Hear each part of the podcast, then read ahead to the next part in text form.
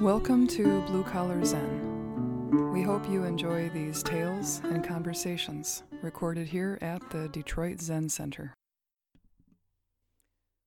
My name is Myungju, hosting you here. In the spirit of opening up the podcast series, I decided to share my own memories of the stories that my teacher has shared with me over the past 20 years regarding his own journey onto and along the spiritual path, primarily uh, how he found himself on it. And so I hope you enjoy it and take some inspiration. I think it provides a good background uh, for the spirit of this podcast. As of today, it's April 6th of 2020. Detroit is vying for the status of having the most rapidly growing number of COVID 19 cases in the nation. It is a heightened time. Uh, the Detroit Zen Center sits in Hamtramck. It's a two and a half square mile enclaved city in the center of Detroit. We are a bit like a borough, uh, geographically surrounded by the city of Detroit, but uh, operating as an enclave. Our neighborhood is very dense and very poor. We are home to about 20,000 people, and many families are first generation from Bangladesh and Yemen, uh, packed tightly into row housing. So it's an incredible place to have a Zen center. We have more than 32 first languages here. But it's also a prosperous location for COVID 19, too. Sunim, uh, my teacher here, he is almost 80. I asked him recently if he was worried about getting the virus. He admitted he was a little worried, but trusted that he was prepared to face death if now was the time. You know, I think ultimately that's the point of all of our spiritual studies to be able to not only have that view, but mean it. And so when I reflect on the years of study that my teacher has undertaken, it's almost implausible. Many of his contemporary friends who were fellow students of the way, of whom many have become teachers in their own right, did things in at their time with their own spiritual teachers that our current generation would almost absolutely not do in order to take up what we now can access through a click or two. These first generation teachers devoted their entire lives and hearts, acting in a way as bridges, translators, if you will, between the unfathomable minds of the first generation of Asian teachers that came to the West during the 1950s, 60s, and 70s. And so we owe them a huge debt of gratitude. In any case, back to Sunim and the blue collars and history. Sunim doesn't talk about his qualifications, but I would like to share a few things. Um, he grew up in 1940s Detroit, uh, was an American football player. He became a public school teacher out of college and taught at uh, uh, the Sophie Wright Settlement House in addition to Cody High School. The settlement house was an after school program for troubled youth and was in a relatively dangerous, gang controlled neighborhood in the city. So when the riots broke out in 67, he took up patrolling as a peacekeeper along with some other union teachers. But one of his students died during the riots. He has said that those experiences laid the foundation for his f- spiritual yearning and that he left Detroit feeling unable to help. He describes that he used to tell his students that if they studied hard and stayed out of trouble, they could get out, but knew in his gut that he was lying to them. His students were poor, black students living in a racist city, and they were most likely never going to get out. Sunim said he couldn't really live with himself anymore, driving every afternoon out of that neighborhood back to his safe, comfortable home, and so he left. He went on to get his PhD and took up a professorship at Penn State. His field was sociology of sport, with a focus in small group dynamics. Eventually, he was hired by the Ontario government as a consultant in amateur sport. While living in Toronto and teaching at M- McMaster University, he and his then wife became interested in yoga. It was the 70s. He describes coming home one day to their apartment and seeing his wife doing yoga poses to a copy of Be Here Now by the infamous Ram Dass. And within months, they had given away their belongings, including their red Corvette, and for the next three years, moved into an ashram under the tutelage of Swami Vishnu Devananda.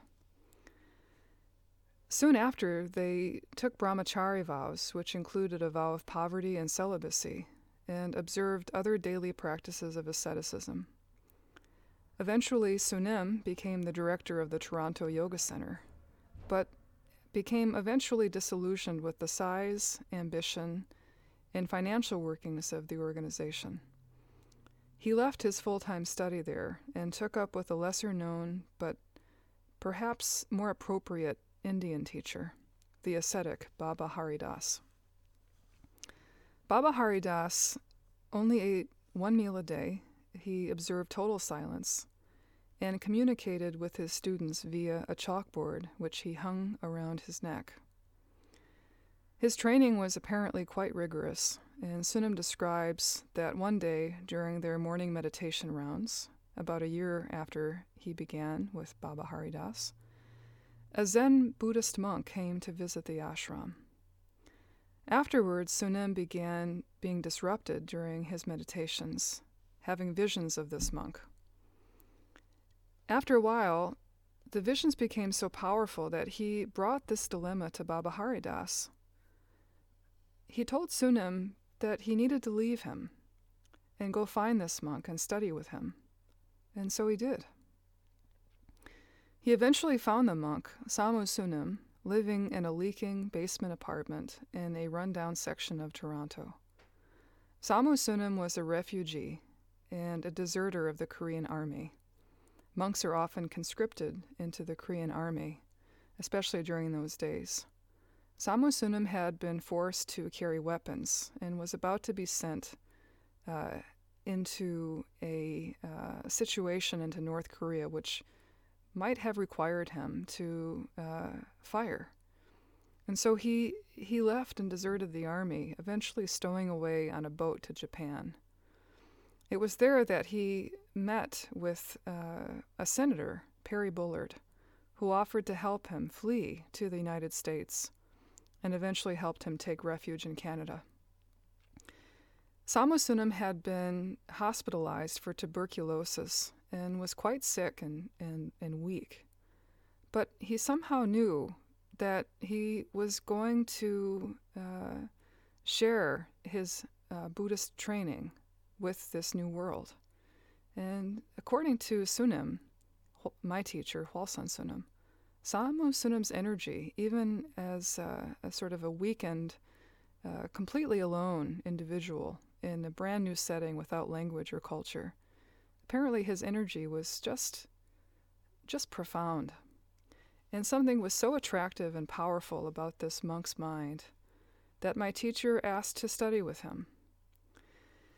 And Samu Sunim agreed, but he told him that if he wanted to do that, he was going to have to move in to this apartment with him and help support them and the Future Center by working with his hands. He asked him if he had any particular affinities. My teacher said he was attracted to wood, and so soon after he became a carpentry apprentice. His apprenticeship took him relatively quickly into a situation where he was doing form work in high rise buildings in downtown Toronto. These new high rise buildings were primarily being put together by Italian crews, which many of whom didn't speak English. So my teacher often says that it was there in the middle of these high rise buildings, uh, with death just a few feet away, that he really learned to pay attention. The hallmark of Zen practice. He stayed with Samu Sunim for the next 10 years and was sent during that time to Ann Arbor to open a Zen center under his wing. But in 1980, Samu Sunim brought my teacher and a couple of other monks on a pilgrimage to Korea. Samu Sunim thought my teacher may need to deepen his training at the monasteries and with another master, potentially, in Korea. They trekked hundreds of miles by foot and bus, crisscrossing the country, visiting temple after temple, master after master. Samu Sunim had brought a small recorder to capture the words of the dying generation of teachers from old Korea. They ventured to meet Korea's living Zen tigers. These old masters, however remote or hard to access they might be. And it was during that trip that Hwalsan Sunim was fortunate to meet most of Korea's great 20th century masters, all thanks to the persistence and the spirit of Samu Sunim. Korea is nearly all mountains, 80%, and it is only the size of Michigan, but scattered throughout the mountains are thousands and thousands of temples and hermitages. Way too numerous to list, and all of altogether they form a kind of dreamlike otherworld of spiritual community. Some of these communities have existed for thousands of years and are fully alive traditions to this day. It really is hard to believe until you see it. At three o'clock in the morning at the major temples, uh, an enormous 10 foot drum is played beautifully, softly reverberating, echoing throughout the mountainside. It wakes up the entire mountain, the main monastery, Zen centers, hermitages, and village below. The drum is said to call upon all living beings to remember their true nature and live for the benefit of one another. Each major mountain range in Korea is under the spiritual authority of a mother temple called a Chongnim. There are five mother temples in Korea, and they are responsible for the well being of the monks and lay people living on that mountain, and also for the uh, hermitages, Zen centers, and other temples that might be scattered across that mountain range. So it's a decentralized situation, with each mother temple autonomous from the Chogye order itself, which is the, the main order of Korea. About 90% of monks and, and practitioners come from the Chogye order. And so these mother temples uh, have their own chief monk and Zen master. Samu Sunim brought Hwalsan and the other visiting monks to each mother temple. When they visited Sudoksa, the mother temple of the east, on Doksusan mountain, they met the chief monk there, Master Pyokcho. They ducked into Pyokcho's little room, and the master's eyes lit up, seeing a couple of blue eyed barbarians, as they like to say, in the east. He gleefully challenged my teacher to an arm wrestling match. Pyokcho was 85 at the time, and my teacher, a former athlete and carpenter, was 40. But apparently Pyokcho crushed him. A few minutes later, they realized how. The temple lunch bell rang, and they left the room in order to walk to the other side of the compound to the dining hall. Master Pyokcho came out of his cross legged position on the floor and got on his hands and continued to walk on his hands across the dirt courtyard in order to join the monks for lunch. The master was paralyzed from the waist down, but refused crutches or assistance. Later, when my teacher hiked the two kilometers up the mountain to visit a Zen hermitage, his monk friend explained to him that the 1500 steps carved out of the rock face that they were walking on were chiseled by Pyokcho himself. Later, Pyokcho asked my teacher to stay and study with him. They had a real affinity for each other. My teacher accepted, but asked if he could go back with Samu Sunim in order to get things arranged in America, as he was the abbot of the Ann Arbor Zen Center and needed to make sure that his leaving was not going to be a hardship for the community. Pyokcho agreed and told him to come back as soon as he could.